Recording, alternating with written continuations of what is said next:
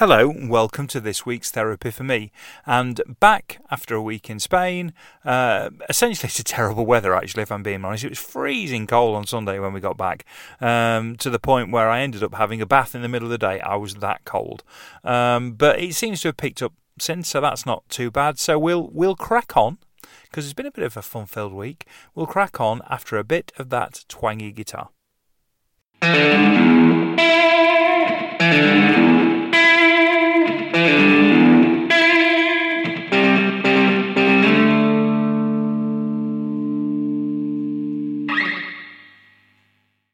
Monday. Would you believe I'm going to talk about the no confidence vote or the confidence vote um, in the Prime Minister? Though I don't know how long I'm going to dwell on it and whether I'm actually going to dwell more on the interaction I've had with my MP today as well. Um, obviously, I woke up to find out that this was all going to go on today. I don't think it's been coordinated. I think it just happened to be that the numbers of letters that had gone to the 22 committee had just hit the number required just before the Jubilee. Um, so um, you know we ended up in a situation where that that no confidence vote was going to be today. I think as it happened, it's probably worked out better um, for for Boris. That even though the, the result was, I think, fairly catastrophic for him, I think it worked out better than it did because I think if they don't handle, if if it had been strategically planned, then any kind of rebellion against the prime minister would have wanted to have had that vote probably after the two by-elections. Um, because there's still plenty of danger down the track. Um, the results not particularly surprising. I would have had it somewhere between 140 and 150. So I think in terms of rebels, so I think it's it's you know it's where it was. It's it's significant because it's worse than the result that Theresa May got. It's significant because if you take the payroll vote off. Um, you know, you've you've got essentially roughly 200 M, um, MPs who aren't paid in some way, shape, or form by the government and some form of ministerial or some form of governmental role, PPS, whatever those roles might be. So therefore, you've got about 200 um, of what you would class as pure backbenchers and you know not relying on the government for any form of patronage and the argument is always that you need that's the number you need to to to, to you know to, to get at least a clear majority of. So 148 rebelling with with only 200 that aren't in some way shape or form directly paid by the government means that in reality 75% of his pure backbenchers uh, voted against him today. So it's a it's a bad look and it's not going it's not going to end well. And he's he's to a certain extent he's he's going to he's going to find it very difficult to get any kind of business done moving forward. And it's going to reflect in the kind of policies we you know we're going to see moving forward as well. Um, you know expect a lot of um, stuff to try and do anything to get him out of the situation he's he's currently in. Not that I think we'll we'll get very far with that.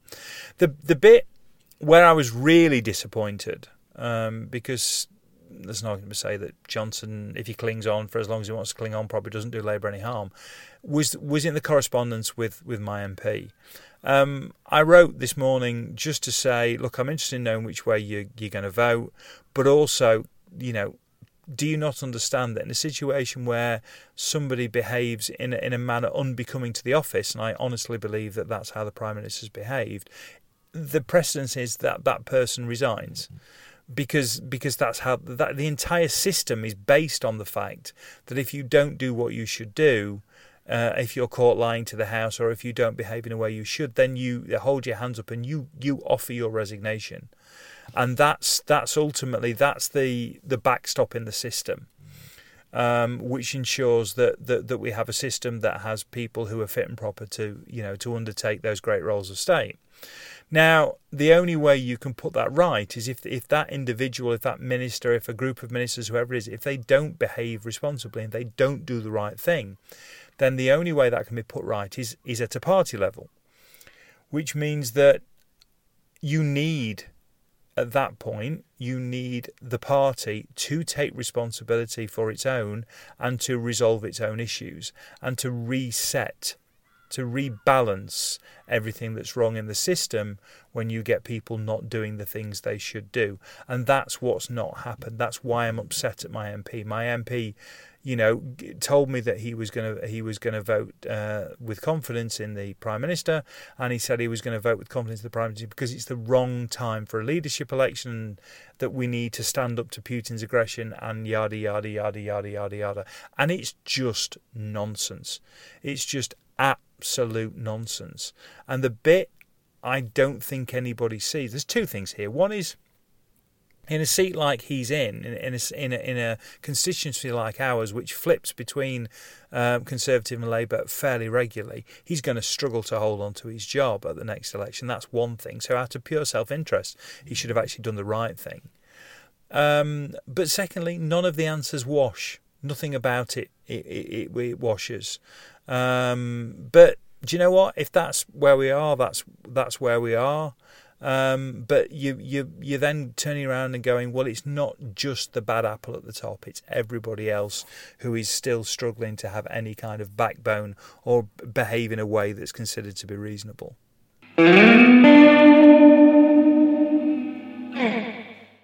Tuesday.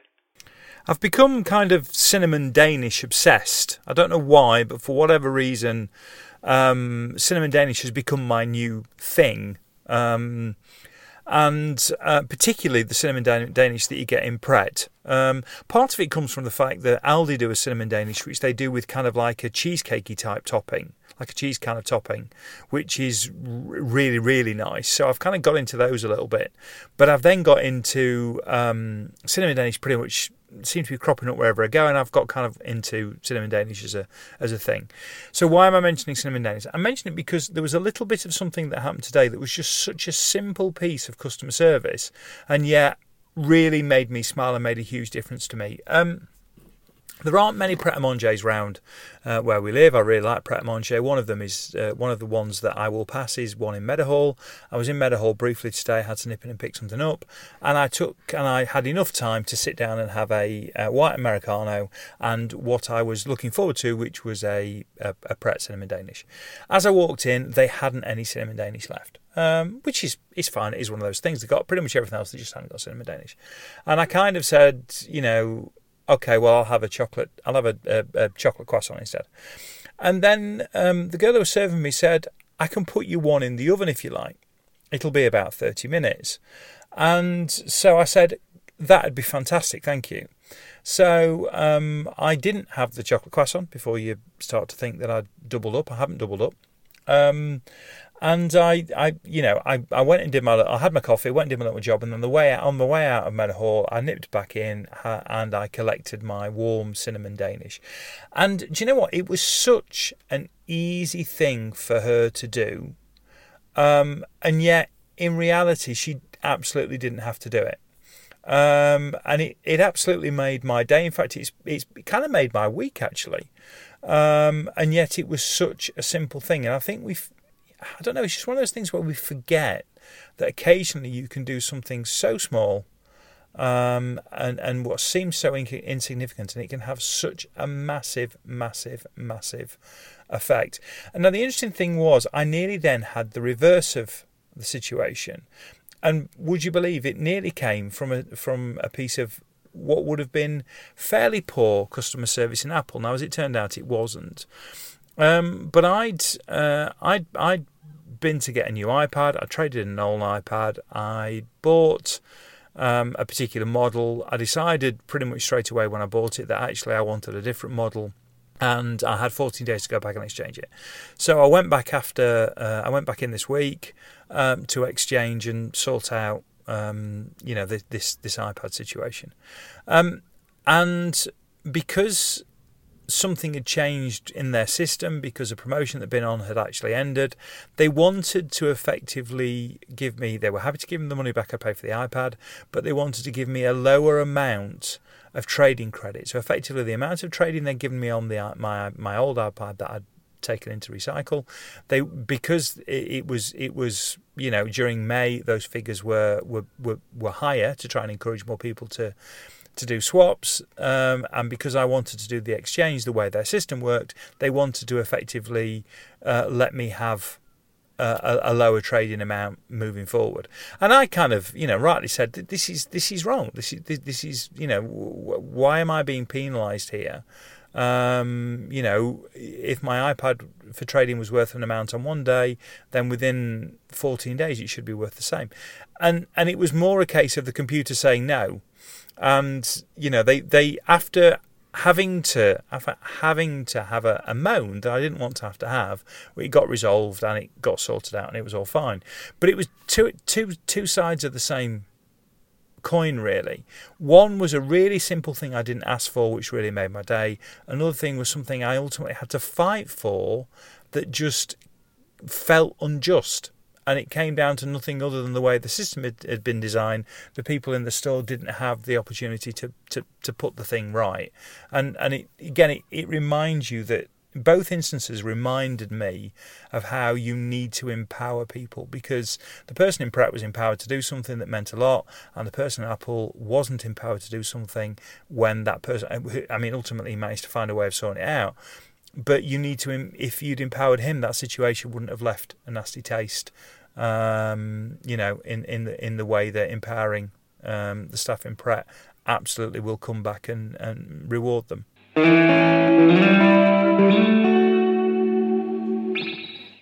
Wednesday.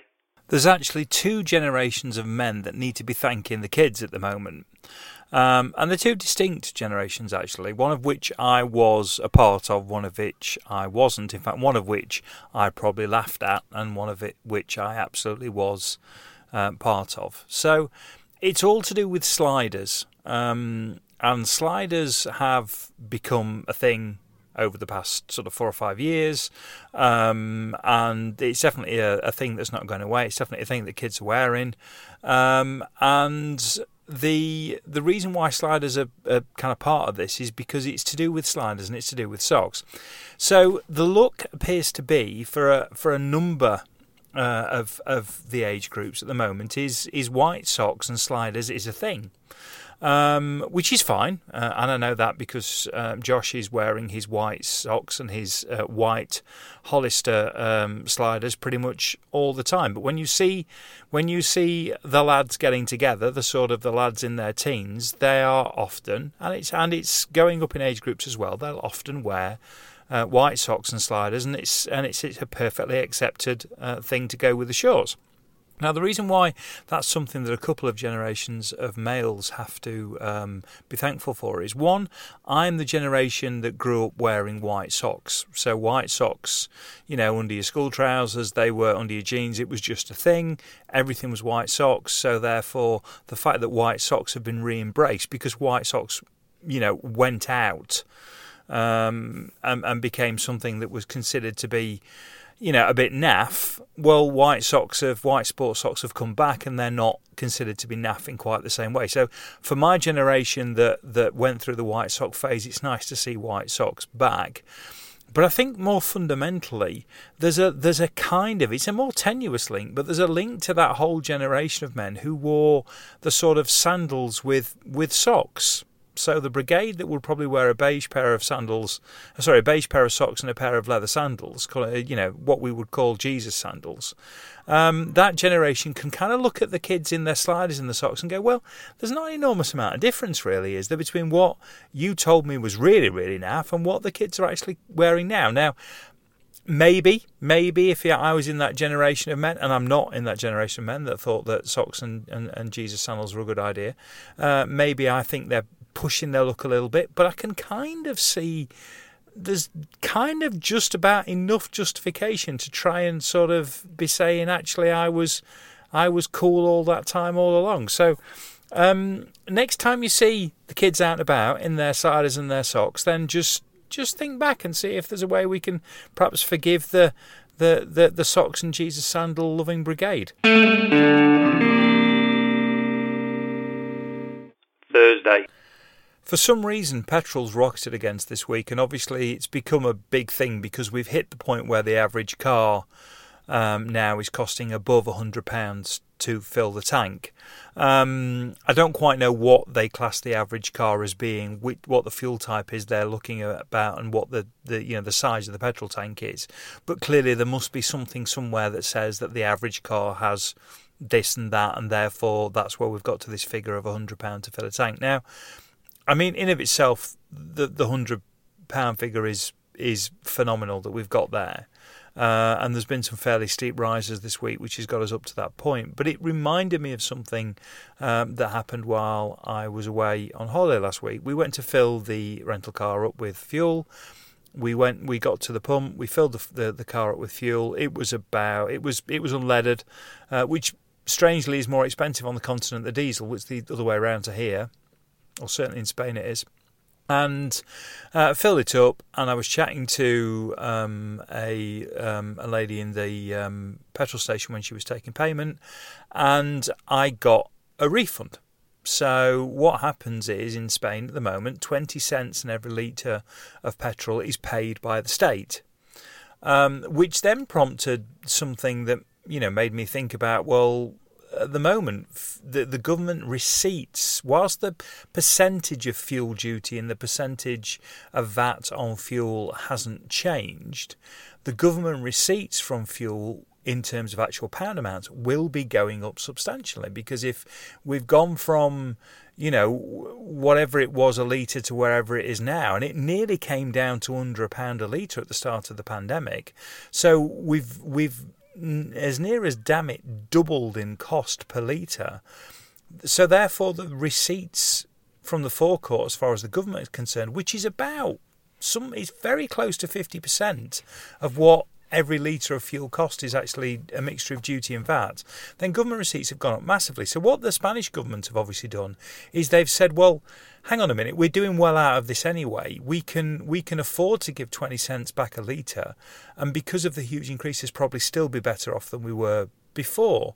And it makes you wonder whether that would have been a, a, a, better strategy for the UK government. Because obviously, you know, the whole £400 towards the fuel bills is is good in of itself, though it's hugely flawed because if you've got two properties, you get 100 quid, and you've got three properties, you get 1200, and so on and so forth. So it's actually disproportionately benefiting those people that have got more properties. Um, well, not disproportionately, but you, you accept the argument that to have two or three properties, you would accept you'd have more disposable income.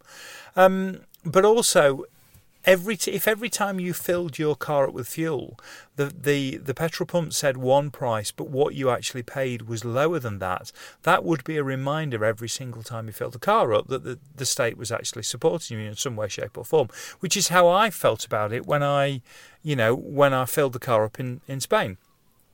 So it's quite an interesting example. I think all power to, to the Spanish government for doing what they're what they're doing, um, and certainly, as I say, whilst in one breath you look at it and go, "Woo, could the government actually afford it?" Well, yes, yes, they they kind of could because.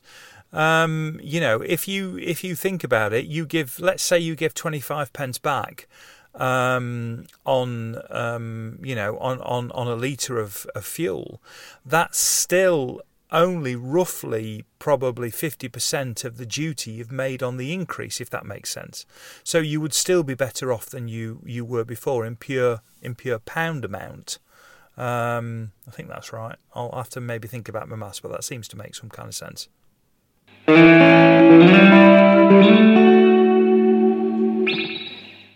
Friday.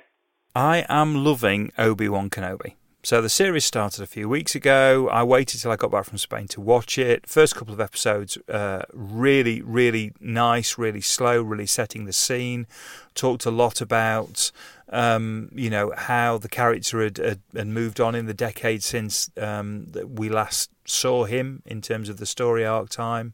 Uh, really talked about um, you know how how the character was dealing with the mundanity of his existence, the kind of atrophy from you know from where um, where the character was and, the, and how central he was to everything that was going on, to to really just sitting and watching and and accepting defeat, essentially accepting a, a large defeat and and and not the the fact that he's not at the centre of everything and can't get involved and can't influence in the same way.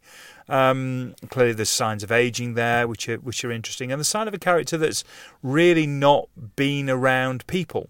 It's had to not only deal with what what how the story finished, but has had to deal with it to a certain extent without any form of support mechanism. So those first two episodes absolutely great. Still a lot of uh, of you know of, of danger uh, going on. Still a lot of uh, a, lot of things around the outside with with you know where where Kenobi's still got to be very much on his guard. But but very very very very good and nice scene setting those first two episodes. And then of course what you get then is you get the third episode where Darth Vader comes back in and you get this fantastic episode that's just absolutely breathtaking in terms of some of the things that it, it tries to achieve. And you get the real menace of Darth Vader in a way that you probably didn't get in the in the very first in the first three films. That but you got to a certain extent in that end sequence of, of Rogue One. You got this the sense of power uh, and, and and that kind of sense of, of built in evil. So just just watch it. If you've got Disney Plus, just watch it. It's fantastic. I'm absolutely loving it, and there's no better way to end the week.